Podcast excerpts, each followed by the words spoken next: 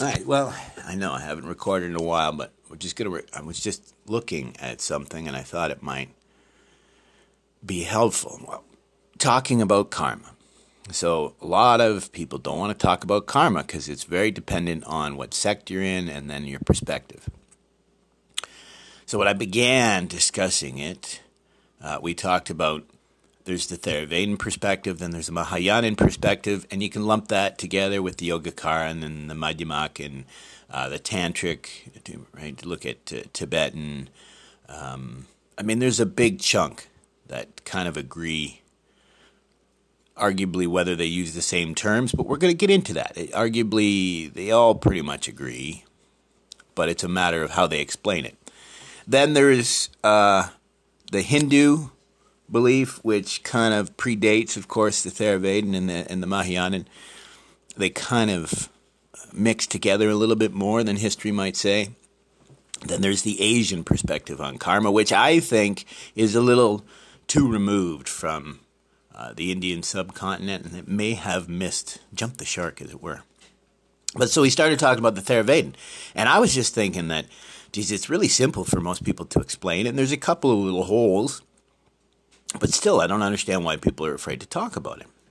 But in the Theravada perspective, karma, um, let's think first how consciousness, or what they call chitta, is born.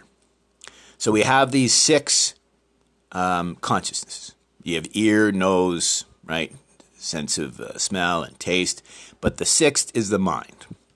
The way the Theravadins believe that karma works is uh, these minds, these consciousness, the chitta, is born and and and you know dies away. Everything's impermanent. So when you see something, that gives birth to I chitta. And whether you attach to it or not, that might give birth to mind chitta, right? Preferences, vedana, tone, as they talk about feeling. And the way they explain it is simply that one chitta uh, conditions the next. That's the karma. So when you give birth to one mind by seeing something or hearing something, it conditions the next chitta that might arise for things like preferences. Oh, that's a pretty uh, flower, or that's an ugly sight. That's the idea of condition, right? And the idea, you take it one step further, the hope to get to perfection would be at one point that chitta, say the eye chitta, might not condition the next chitta that's being born. Thus, you have a perfected consciousness, what they would call in Theravada um, the Bhavanga Sota, which I like to call the um, Amalavijnana, which is the perfected consciousness. But the problem lies is that unconditioned chitta, when it dies away, it's actually capable of conditioning the next chitta that were to arise. It's an unconditioned consciousness. How is it then able to condition the next? So, as a workaround, it just needs to be explained a little further. So, think of these six different consciousness as operating independently, as they must, because you can see, hear, smell, taste all at the exact same time. Each one of those produce a new consciousness, a new chitta. What is conditioning? So I argue that's where the sixth uh, consciousness comes in, this mind, this uh, when preference, feeling, tone, that's where they're born. So I argue that that's why we look at subduing the somatic experience, the physical experience in the first jhana. Because they're the easiest to subdue and the least problematic. Because your eye, your ears, your nose, they'll produce a chitta, but they're not as problematic as, say, the mind. The mind will not only produce a consciousness based on a perception, but they can uh, not only attach to it and, and misperceive and cause all sorts of trouble attached to it, but the real problem is unlike uh, perceiving minds of ears and nose the mind of thought doesn't need any external stimulus to produce its own maya or illusions or feelings, tones, these ideas that it can just produce these new minds, these new chittas from nothing. So the idea here is first we subdue the body. That's the first jhana. Then we start to work into these feelings, the second jhana, which is the feeling. So first you're subduing the first five consciousness of ear, nose, taste, right? Why? Because you need to be able to manage what you can first. That's the easiest step, right? Because you're just going to perceive. This is why it's common they talk about noting, right? Noting is just a simplified uh, term for the dependently arisen or dependent origination or codependent origination, seeing the source of all things. So you can see the source of your somatic experience, your your feeling, the sense of heat or cold or smell or sight, color, right? Or sound. That's a common uh, practice that we'll uh, we'll look at. So you can see where this premise comes from. So they don't believe anything is permanent, not even these minds. And I'm going to get into the difference. They believe these are all impermanent, the Bhavanga Sota, this perfected consciousness that you can achieve by minimizing how much you attach to the body, right? Just notice, oh, you know, this is what the body's feeling. Note. Dependently arisen, it's an idea, right? It has a source. Don't attach to it the next step would be to subdue that mind, right? So, in the Theravada perspective, the karma is essentially the choices you make, cause and and uh, effect, but more so, it's also this storehouse. It's what they call it, uh, the uh, alaya vijnana in Yogacara and Madhyamaka.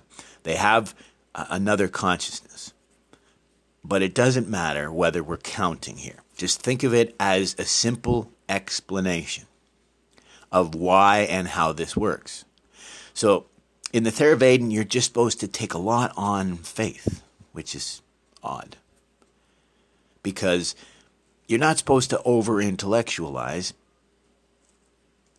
but you do need to understand these things. So I argue that we're starting to see some of the Zen's perspective that, you know, they misunderstand getting too into the Dharma and studying versus um, needing to understand something as simple as, as what we're all striving for. So when the Theravadins are talking about karma, they're a little bit nervous about managing these big holes. So, how do you explain if you can manage your somatic, your body experience, so you're no longer attaching, you're just, oh, well, I'm sitting here and oh, there's some color and there's some sound and some shape. But you're still dealing with the mind. And as we know, jhana, the first four particularly, are temporary states. So you can actually subdue all of these first jhana, the body. Second jhana is these feelings, these tones, the mind, the consciousness of self. This is the storehouse of the self because you have preferences. You like blue. You don't like pink. You like hot weather. You don't like cold weather, right? You have preferences. You like hot food. You don't like hot food. Spicy. That is the storehouse of the self. And what's funny is the Theravadins use terms like uh, bija. These are seeds, karmic seeds. And if these chittas are born and die away, it seems odd if one mind is conditioning the next for them to use this term of a, of a seed, right? Because you can see the seed of the original teaching. It goes back to the Hindu tradition of, like I said, a storehouse of these seeds that you've produced over your lifetime. And that takes us into what's funny, a later development, but it's interesting because uh, the influence went back and forth. So in the Mahayana and the Yogacara, the Madhyamaka, and the later Buddhist traditions, a lot of people believe um, they were influenced, for example, early on by the, the Vedic tradition. But what's interesting, it was back and forth. The Madhyamaka and Yogacaran actually influenced uh, Vedanta, Advaita, Kashmiri Shaivism, uh, later Hinduism, and vice versa. They did influence back and forth. So what's interesting is when we start to look at Yogacara and Madhyamaka, I really appreciate everything about how they see this. So simply, karma is the self. It is everything you've done in your existence. They don't go into previous existence. Um, I guess I could quickly mention that. How does the Theravadins um, settle death and rebirth? They believe in the same thing as I mentioned. So when you are passing away, there's a specific name for the consciousness of when you're passing away. That consciousness then conditions this reborn, rebirth consciousness. And so the cycle continues. But I much prefer the Yogacarans and the Madhyamakans perspective in this. And we can even look at, look at it in the Bardo Thodol, the Tibetan Book of the Dead, which is actually uh, the book of natural liberation in the between states. And it explains to us, first, that we have this additional consciousness where we lay these karmic seeds, these bijas. When you do something, when you prefer something, this starts to build up this template that you believe to be yourself. Simply preferences, labels, experiences, reference. But you start to attach to them, and you have aversion to things that aren't part of this template. That's the alaya vijnana, what we would call the storehouse consciousness in Hinduism. So you can see how this is in Theravada as well, but much richer in, in the uh, Yogacara and Madhyamaka tradition. So the karma is all of these uh, choices you've made, right? You can see the dependent origination of even karma, right? Cause and effect. It is the buildup of the self, your preferences, your um, experience, your biases. The idea is to empty. I love that. Empty this storehouse of these karmic seeds. So, same idea that we have the six consciousnesses of uh, eye, nose, ear, taste, and then the mind. Then they add more consciousness. So there's not just the mind. Above that is this uh, storehouse that conditions these different chittas or minds. And what's important is there's one step after that is very infrequently talked about. You can then empty that storehouse and achieve what's called perfected consciousness. That's amala vijnana. And as I said, I find that to be a much better um, teaching tool because even recently, I have seen at least three examples of people misunderstanding nirvana. Nirvana is something that some people argue about, uh, whether it's uh, here or somewhere else. Um, we won't even get into that right now, but personally, I think it's just a state that can be here or somewhere else. But nirvana not being the end goal per se. Keep in mind that Buddhism is about liberation. Liberation eventually is to leave, right? So let's think of it as growing up in a small town and you are desperately to get out of this small town. So your end goal is to move away. But before that, your first job is to develop the skills necessary to leave. Right? Do you understand what I mean? If you live in a small town that you desperately need to get out, you can't um, just get on the bus and leave because you're going to fail and end up right back where you started right? Without any skills or experience or connections or or even um, destinations. Right? I've talked about this before. Having the destination alone is beneficial. Fun, it's transformational.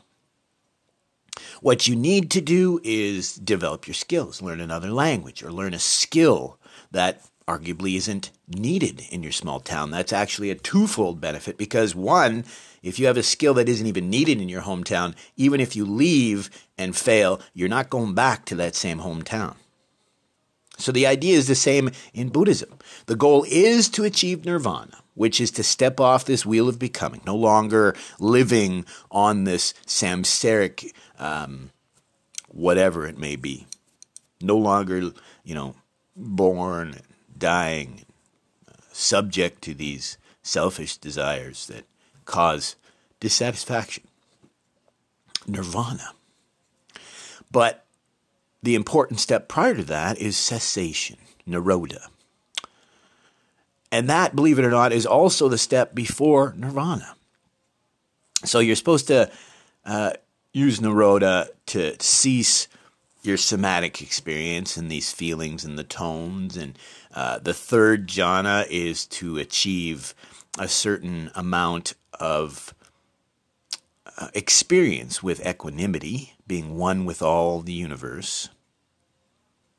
And eventually, the fourth to be able to reside in mindful equi- equanimity, right? So that's being at one.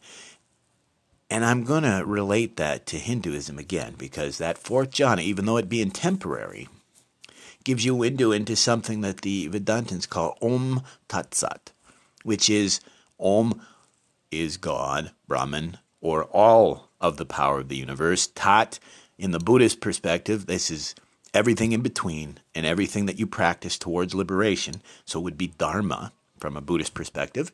And Sat would be the Sangha. But in this case, Sat, meaning everything that you do with a pure heart to achieve this liberation. And what's interesting, Sat is a form of Sattva. Sattva we've all heard many times because we even were talking about this in recently. What is a bodhisattva?